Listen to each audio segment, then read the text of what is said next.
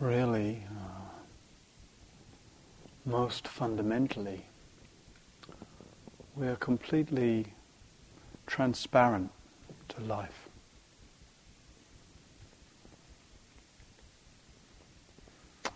This capacity we have to be aware, to recognize and receive our experience. Allows everything to pass right through it. You may have the sense of that sometimes just in the quietude of sitting here. The sound of birdsong, maybe. Just a kind of a tweet, a moment, a kind of ephemeral quality brief moment of experience, whether it's heard like birdsong, or in fact seen or remembered or felt in the body or whatever it is. That f- a fleeting moment of experience just arising, manifesting, leaving.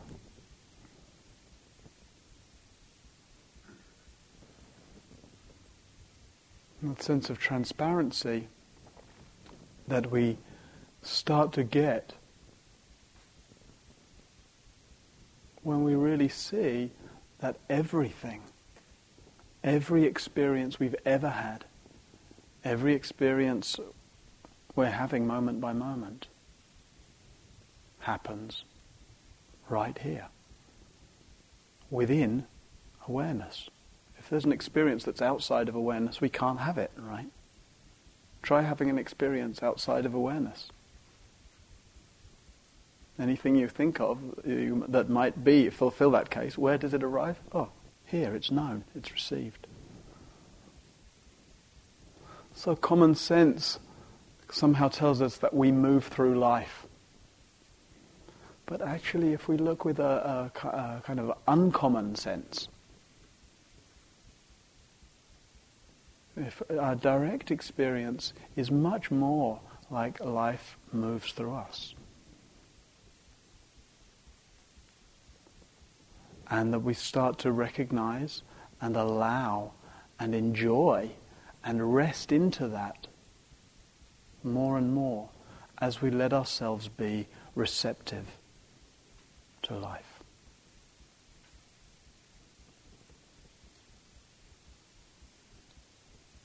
This is a practice in many ways of simple receptivity, allowing, opening to, receiving what's happening.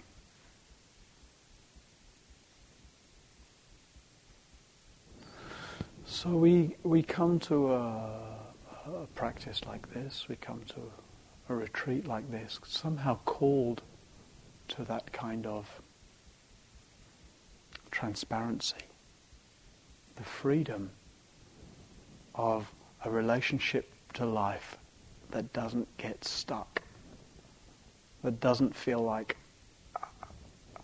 uh, a doing battle with, a negotiating with, a struggling with. There's something, I think, very inspiring. If we reflect on what, what our heart most responds to in the idea of freedom and awakening, we might experience that as this um, non-stick relationship, we could say, with life. So to focus our attention on what's happening is to expose ourselves either to that transparency, to expose ourselves to this um, spacious, allowing, free awareness in which things move freely, or it's to expose ourselves to whatever seems to get in the way of that. We're either in contact with uh, the unproblematic movement of experience and the way that can open up and expand, or we're in touch with some sense of problem, some sense of sticking, some sense of getting caught by.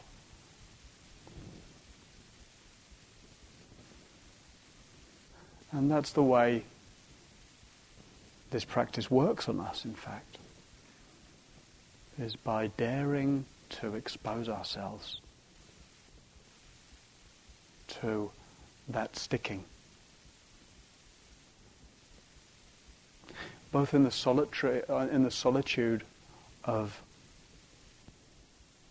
being here, both in formal meditation practice and in all the other moments of the day having this orientation towards, oh, simply being here, simply breathing, simply walking, simply eating. And then noticing what seems to get stuck in that. What sense of uh, contention or struggle or stuckness seems to arise. And we expose ourselves as we've been do, as we've been starting to do in the afternoons here, in the contact with another.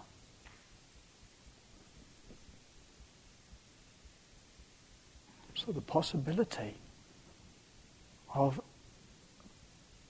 the kind of mysterious, we might even be tempted to say mystical, the possibility of a mysterious, mystical meeting with another being.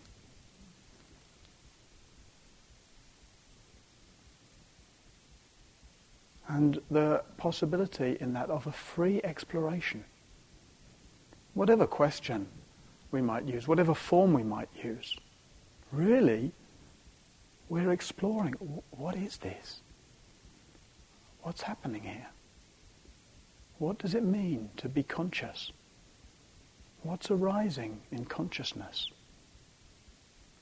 What might get revealed and opened up if I really allow if I really explore what's showing up in consciousness.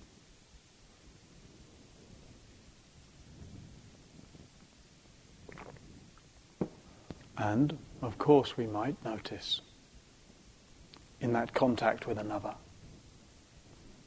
various pinches and squeezes, contractions, various bits and pieces of our life, of our mind, of our stories, of our history getting stuck, getting provoked, getting stimulated. And, you know, that's where the juice of this practice is. And yet, how easily, when there's something appears as sticky, as difficult, as confronting, as not fitting with the self-image I have, or not fitting with how I'd, the image I'd like the other to have of me. How it seems like I need to just somehow bury that or turn away from it or ignore it something.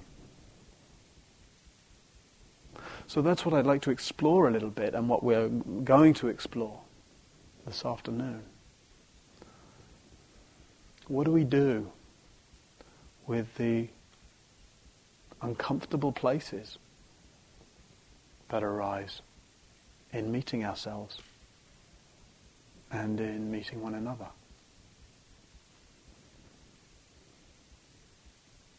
In other words, how do I go unconscious? How do I disconnect? How do I turn away from really fully, fully being here? And how come I turn away? How, how come I need to? How come it seems, it might not be too strong a word to say, how, how come it seems intolerable? to be here. At least like this. We said, no, it's not. It wouldn't be intolerable to be here in a different way, but not like this. Please.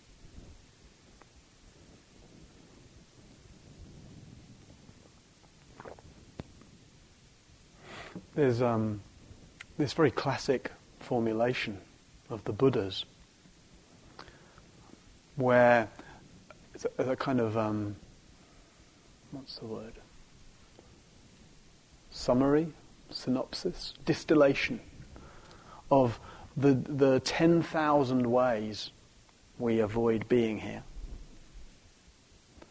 into three primary flavors, three primary pulls or pushes, three primary um, mechanisms by which we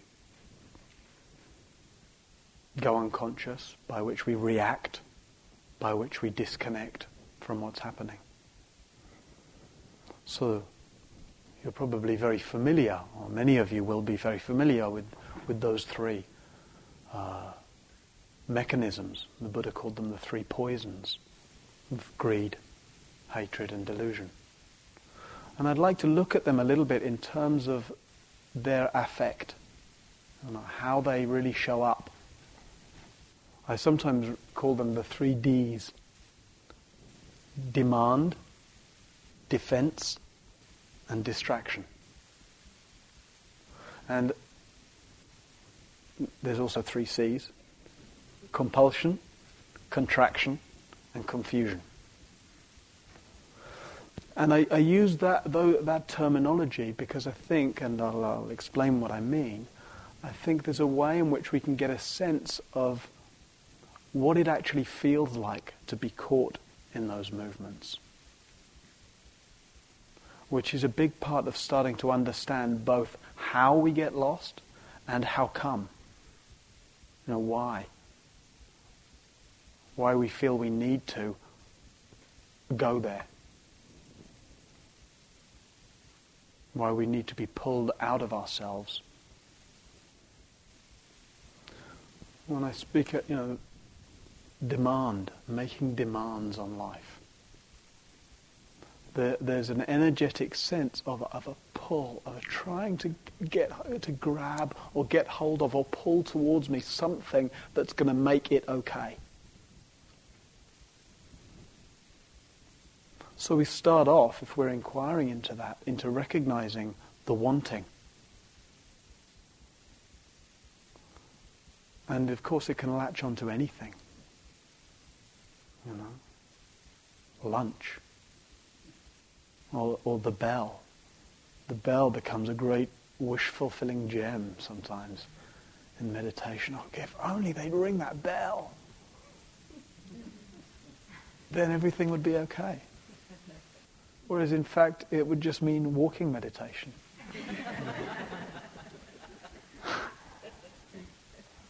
and then halfway through walking, oh, if only they'd ring that bell. Uh, just for what? To come back to sitting. So it's clear, you know, clearly the bell isn't going to do it for us, right? You know, if it was, I'd just sit here ringing the bell for you.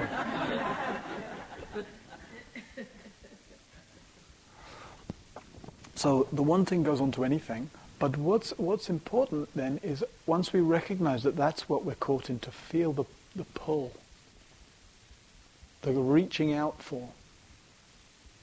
Often an energetically, a sense of reaching forward. Sometimes you can actually, uh, posture in meditation, if you're really caught in a lot of wanting, you actually le- you notice you're starting to lean forward, as if you can get a bit closer to the, to the thing you want. demand is a big way we go unconscious.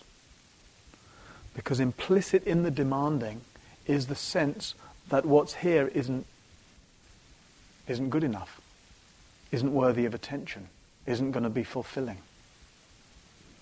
There's a kind of tragedy in that in some ways. So in feeling the demand, in feeling the pull, we also get an opportunity to actually inquire into what the sense of lack underneath it.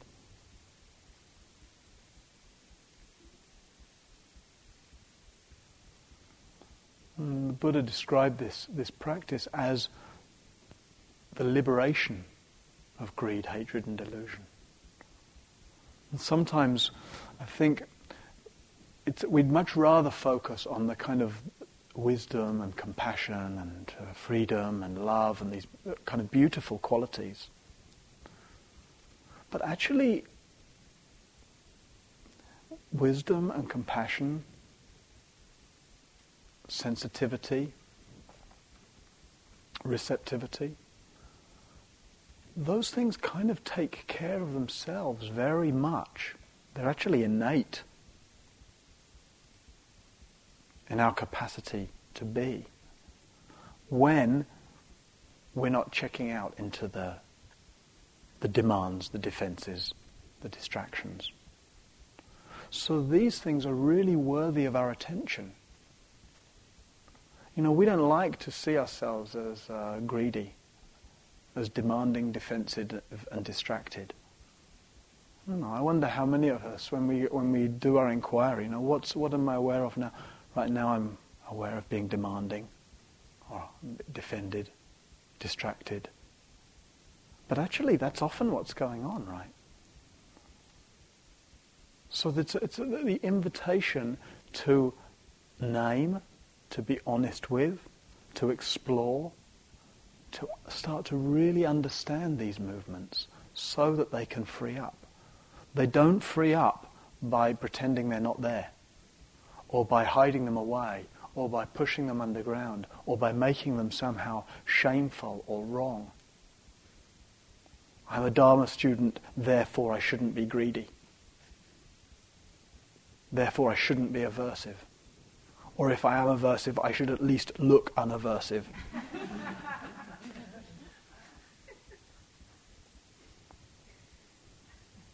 So, you know, in, in, in the context of our days here, we really have the opportunity in many, many different ways to explore that, the pull of demand.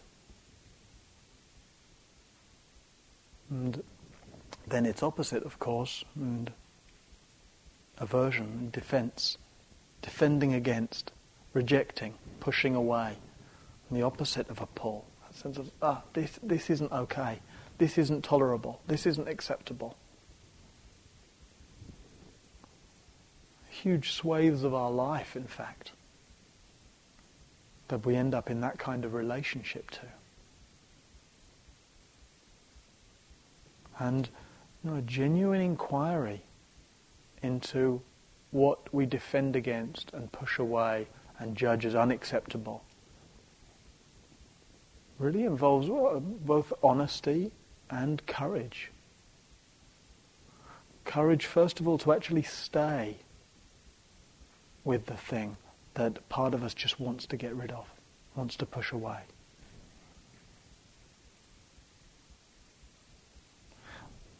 The inquiry offers us the opportunity to really cultivate that kind of honesty, not just in acknowledging it to ourselves, but actually in naming it. naming the places where I get uncomfortable. The places where I, I kind of feel like I can't tolerate myself,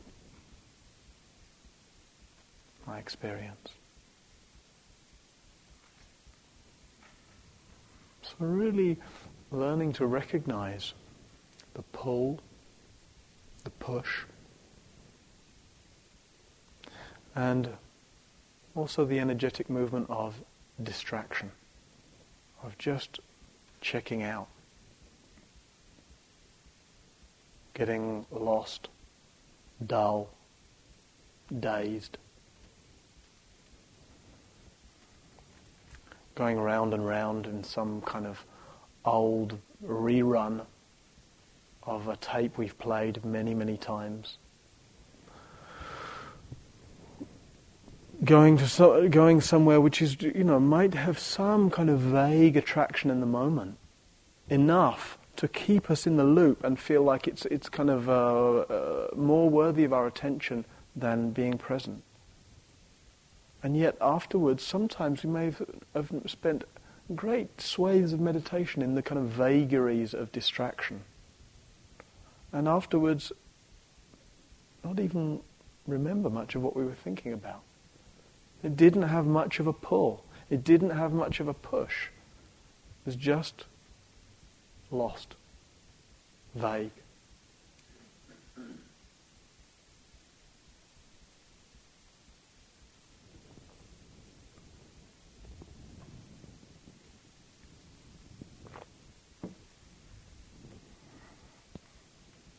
There's, there's also the model the Buddha speaks about in terms of the five hindrances to meditation, which are in many ways just a slightly, just a kind of a slight extra refinement of the same movements. And just to see for ourselves what our own kind of top ten is, what our own tendencies are around the ways we go unconscious, the ways we disconnect. And no doubt, any of them that we mention, we can find a proclivity there. But you might find there's, there's certain things either generally running through the kind of themes of your life, or at least right now, you know, over these days in this retreat. At any given moment, what's the, what's the particular uh, energetic movement? One of demand, of defense, or of distraction. Know, there's, there's, a, there's a sort of uh, there's a typology that uh, sometimes people do around these types, uh, uh, around these movements. So trying to type yourself in terms of are you a greed type, a demanding type, a defensive type, or a dis- distracted type greed type, aversive type, deluded type. And you, have, you could see for yourself if you might find some um, use in that or not. The main use I found seemed to be recognizing I was all three. Right? Which is, of course, we're going to find all three. But there may be a way that you notice if, I, if I'm somehow uncomfortable, if I'm somehow uneasy if, with what's happening, what, what am, where am I likely to go? Am I more likely to kind of get pulled into some, be seduced by something? The, the, that demanding movement, pulling towards. Am I more likely to get kind of defensive, reactive, negative, judgmental, harsh? Or am, more, or am I more likely to just kind of lose touch, go vague, go unconscious in some way?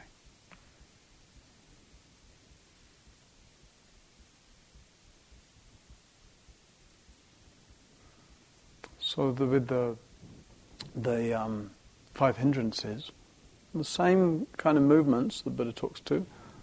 Um, what are they? Um, sense of desire, so that the pull towards, ill will, the push against.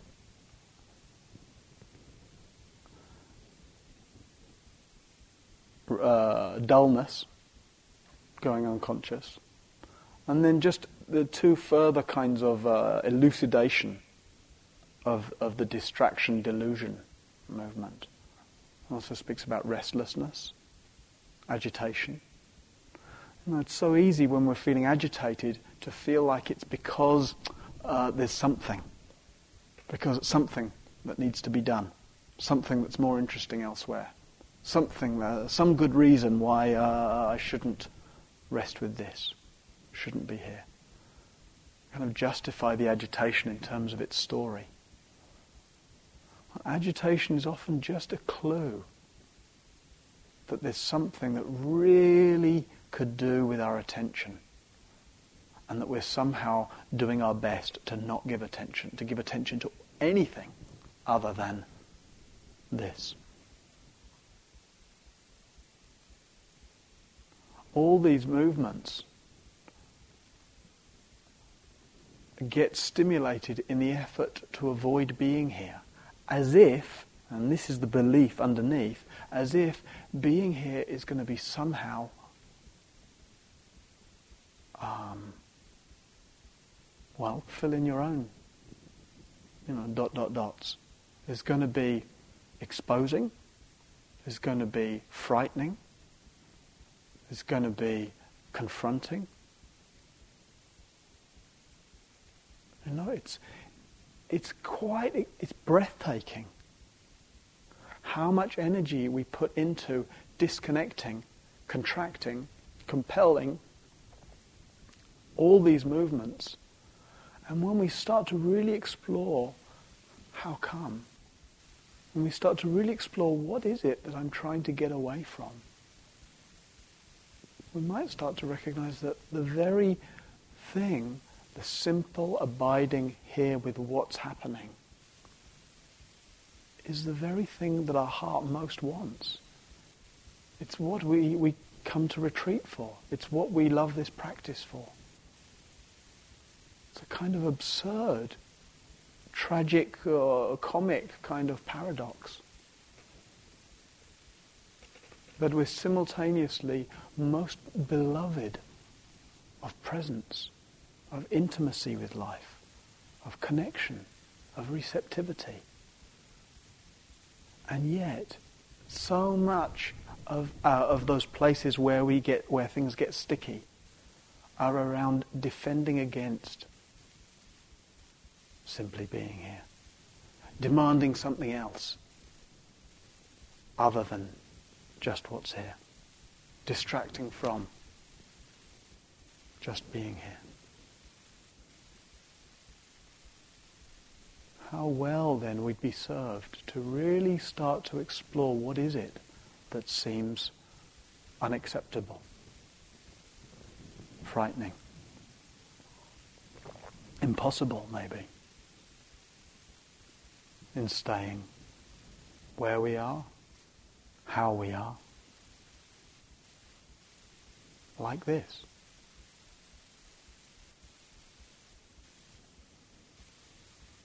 And then the fifth hindrance, doubt. Mm, the kind of painful sabotage of doubt. The stories we spin, the, the, the, the complexity we build up around doubt as a defense mechanism. Am, am, I doing this right? Should it be happening like this? Or, what, what, did Sharda say about, about, about that? Did, and, you know, can I, comparing that to my experience, does it fit with what, what was said?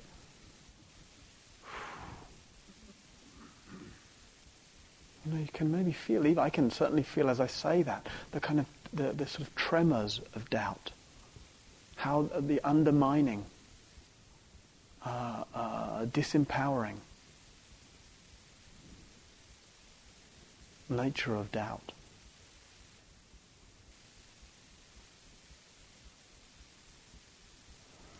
So these, these reflections just offer us some ways to explore. How do I leave myself? How do I check out? How do I avoid this which actually I'm here for? This which life's inviting me into? This transparency, this openness, this free participation in life.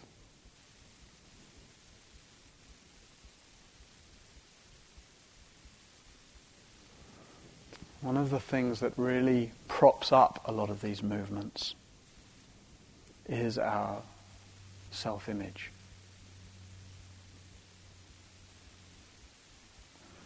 And all the history, our own history that feeds into our self-image. All the ways, all the exhausting ways in which I create these stories of how I need to show up the way I ought to be. You know, how often do you manage to be the way you ought to be?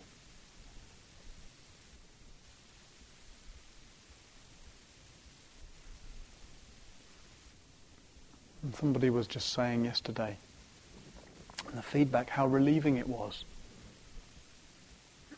After saying, you know, I had zero tolerance for my mind.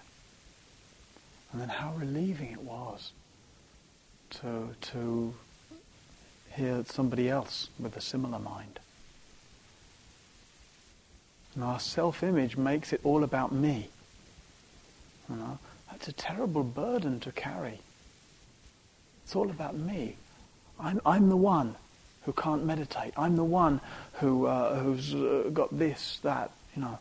We, this, uh, this sense that I have to carry my problems and my issues and my history and my relationships and my dramas and my practice. And, my, my.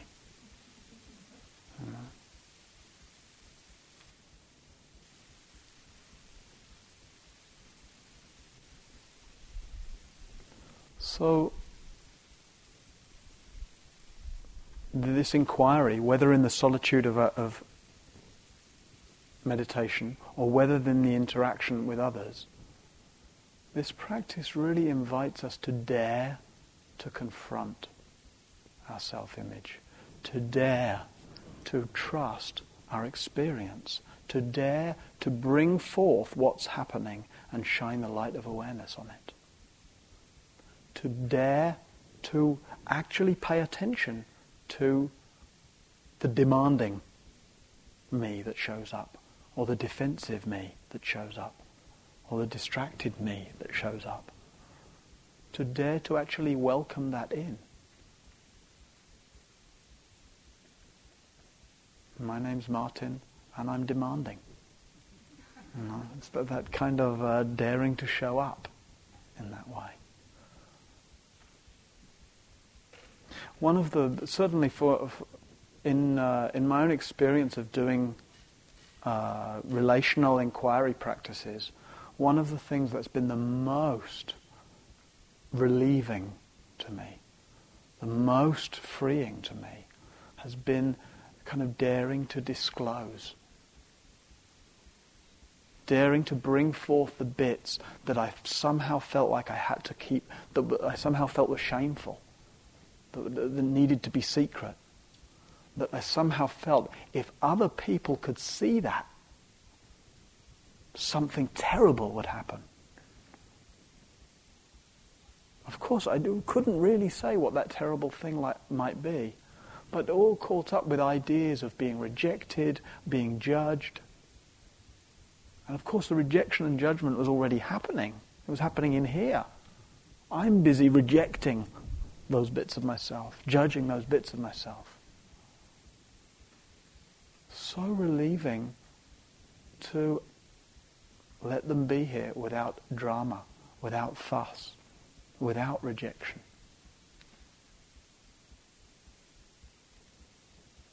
I remember hearing Ram Dass talk about this once. He said uh, something along the lines of, in 40 years of, of meditation and yoga and therapy and fasting and you know, all manner of practices, he said, I haven't gotten rid of any one of my neuroses. I think he was exaggerating a little for dramatic effect, but you know. he says, but the difference is they're just not the monsters they used to be. He said, now I see them and I say, oh, hi. Oh, sexual perversity. He said, hi, come in. You know?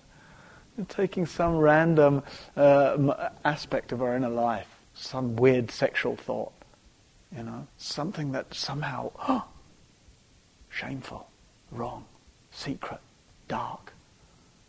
How that eats away at us. How relieving it is to dare to include our experience, however it is, whatever it's like. It's all welcome. There is no wrong experience. There's no experience you shouldn't have. There's a whole bunch of things you shouldn't act out. Right? But there's no wrong feeling. There's nothing that we need to reject, keep away, sit on, ignore.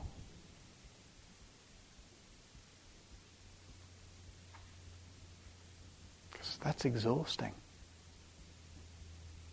It, it's hard.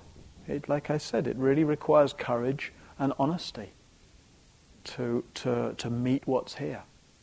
It's hard to really meet what's here. But it's much, much harder to not meet it and to keep having it act on us through the pulls and pushes, the demands and defenses and distractions. Through all the, the reactive movements we do to avoid just facing ourselves. Avoid just staying with what's arising.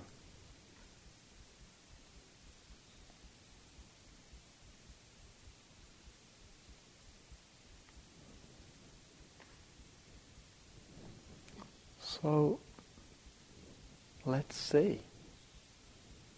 Let's see what's arising. And of course, it may not be. I'm not suggesting that the demands and distractions and defenses are all that's there in the content of our experience. There may be a great deal of simplicity. There may be real delight. There may be appreciation. Somebody was saying yesterday, I just was enjoying the, the, the simplicity of being here, the openness of awareness. And I wondered if I should look for some, something else. You know, we don't need to go digging for dukkha. If what you're in touch with is, is some sense of appreciation, openness, sensitivity, really let that be your inquiry. There's no limit to the way that can open up as we, as we let it, as we explore, as we allow. That's actually a, a kind of one of the most fundamental principles, I think, of this kind of work, is that anything that we give space to starts to move, starts to open up, starts to reveal more of itself.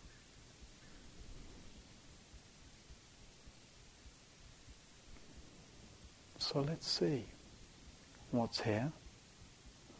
And with the, with the real interest to see how do I move away from what's here and how come? Are the particular mechanisms that I employ to, to disconnect? And what's, what's supporting those? which might include the self-images, might include exploring and naming with our partner whatever kind of unease is there. We may be confronted by, you know, if you're feeling, oh, I'm shy with this person. It seems like because of the shyness, I've got to somehow kind of uh, override the shyness in order to, to, to kind of be here for them or be here for myself or show up in the inquiry. But the shyness doesn't go away by, by pushing it down. And so, oh, I'm shy. It's extraordinary how that which seems to be a monster before we say it, you know, like, like Ram Dass referring to his thoughts there, once it's named, it's like its power is is is just it just goes out of it. So I'd just like to encourage you a little in the in the in the exercises to you know you have to see what you're comfortable with and how much you're able to trust the process, to trust the connection with your partner. But just the encouragement to kind of turn fearwards I've found that to be a very, very helpful orientation. The bit that seems most like, like least like I would want to bring it is often the piece that has the most juice. Often the piece that's the most relieving when I do bring it.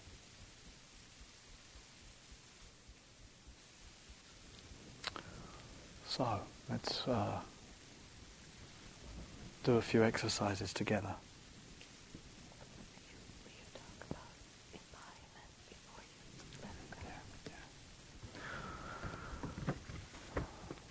So we're going to do three question, three repeating questions today. The first one is Tell me a way you disconnect from your experience. Mm, for 10 minutes each, like we did with the repeating question yesterday. Tell me a way you disconnect from your experience. So there might be some, some stuff you, you, can you already know about that. But just to really remember the spirit, Sharda spoke yesterday about discovery. Just to see if you can really discover in real time. As you're meeting with your, uh, with your partner, as you're hearing and receiving the question, what kinds of pushes and pulls are there? What kind of uh, avoidance? What kind of uh, movement towards something or away from something might be there? So, in answering the question, most primarily you're getting the responses from your direct experience, right there in the moment. I often f- find that really as the one who's answering the question, most of the work, most of the practice is one of just really listening. Listening to yourself. Sharda spoke about this 50-50 attention yesterday, 50 in, 50 out. I'd say 90-10. Almost. You know, if you're really listening here, the amount of attention you need to, to to come up with the words is very minimal, really. So let the majority of your answering be a really listening to yourself. So that in the spirit of discovery that she was saying, you may find that you're really hearing the answers for the first time, that you're discovering in the process of reporting. Oh, yeah. Oh, that's what I do oh, I kind of knew. I kind of knew I did that, but as I'm saying it, I'm really seeing how, you know, da da da.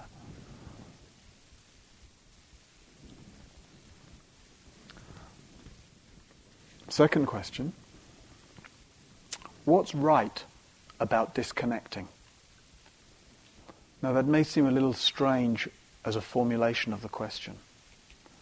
And we might think, well, according to what I've just heard, doesn't sound like there's anything right about disconnecting. Right? I seem to have been speaking in great support of staying connected. But if that was really true, if we really fully got it that there's nothing right in disconnecting, we wouldn't do it. We disconnect because something in us feels that it's the right thing, it's the safe thing, it's the thing that's going to rescue me is to disconnect in whatever ways we do. So this question's really giving an opportunity to explore all those kind of underlying beliefs, all the justifications, all the ways in which part of us thinks we're going to save ourselves through demanding, distracting, defending. So is that clear? Yeah, what's right about disconnecting? I think we're just going to do it short like that. Yeah. What, tell me where you disconnect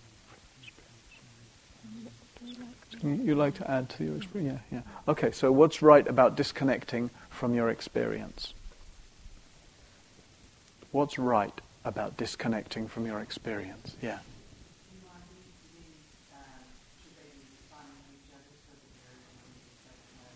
Yeah, no. So you'll, like we did yesterday, you'll both do the first question. One will do for 10 minutes, then the other will do for 10 minutes, and then you'll both do the second question.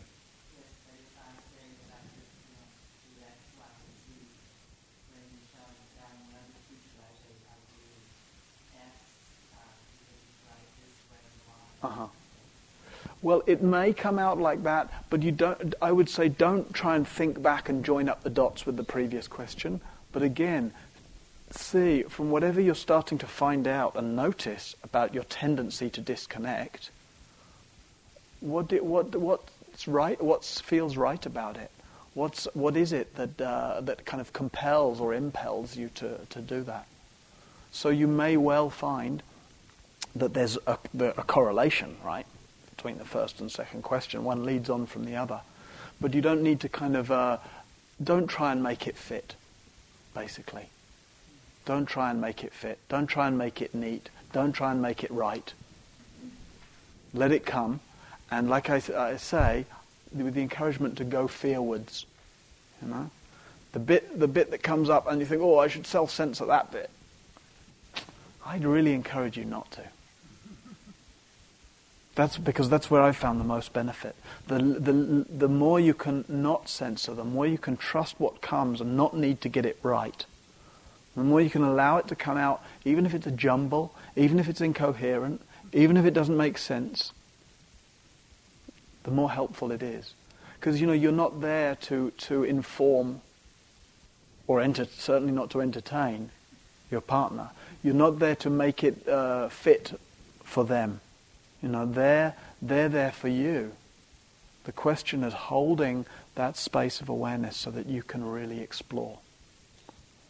And just to, to use the, the, the gift of that space, 10 minutes, really just for you to see what's here, just for you to explore and to be held, honored, received, allowed to explore by your partner.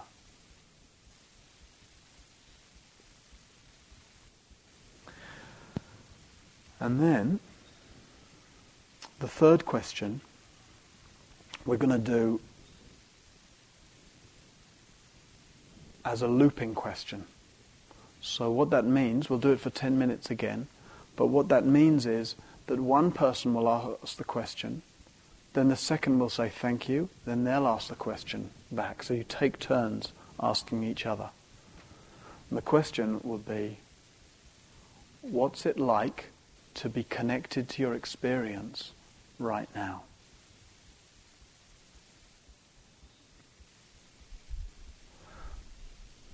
So, uh, one little clarification with this talk of connection and disconnection, particularly with this third question.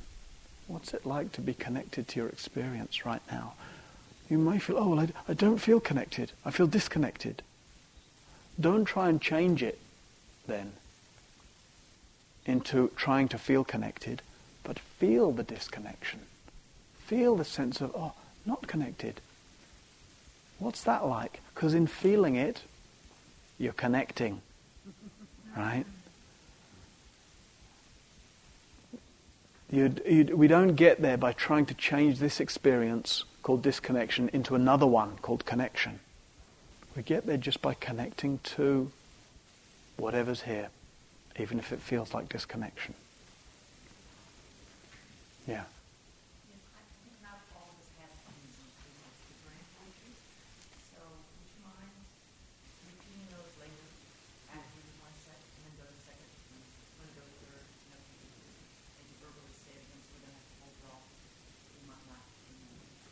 Okay.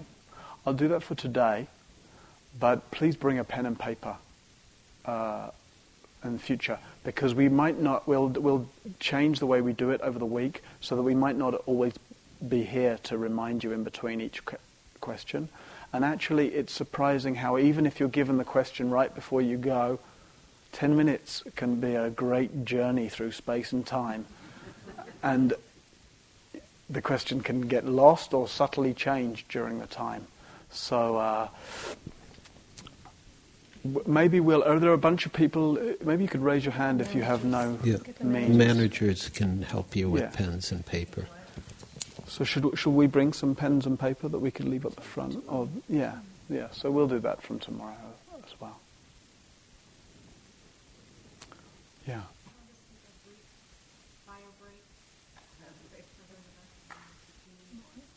Sure. Yeah. Let's let's do that.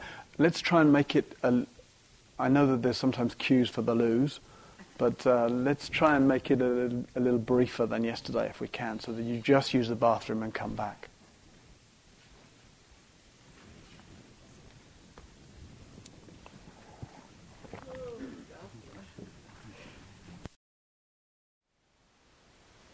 Thank you for listening. To learn how you can support the teachers and Dharma Seed, please visit dharmaseed.org slash donate.